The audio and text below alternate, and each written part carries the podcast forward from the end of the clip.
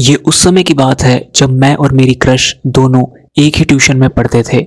मैं अपनी क्रश को बहुत पसंद करता था। मैंने एक दिन नोटिस किया कि जो मेरी क्रश है, वो हमेशा एक ही सीट पर बैठती थी, जो कि सर के बिल्कुल बगल में थी और मैं बहुत पीछे बैठता था। अगले दिन मैंने डिसाइड किया था कि मैं जल्दी आऊँगा और अपनी क्रश की बगल वाली सीट में जाकर बैठ जाऊँगा। और अगले दिन मैंने ऐसा ही किया। जब अगले दिन मैं अपनी क्रश के बगल में बैठा था तो मेरा पेट उस दिन बहुत खराब था। और मैंने बहुत ज़ोर से वहाँ पर गैस पास कर दी। बस फिर क्या? उसके बाद से ना सिर्फ़ सर ने मुझे पीछे भगा दिया, बल्कि क्रश ने भी अपने हाथों से अपनी नाक बंद कर ली। यार, वीडियो पसंद आती है तो फॉलो करो।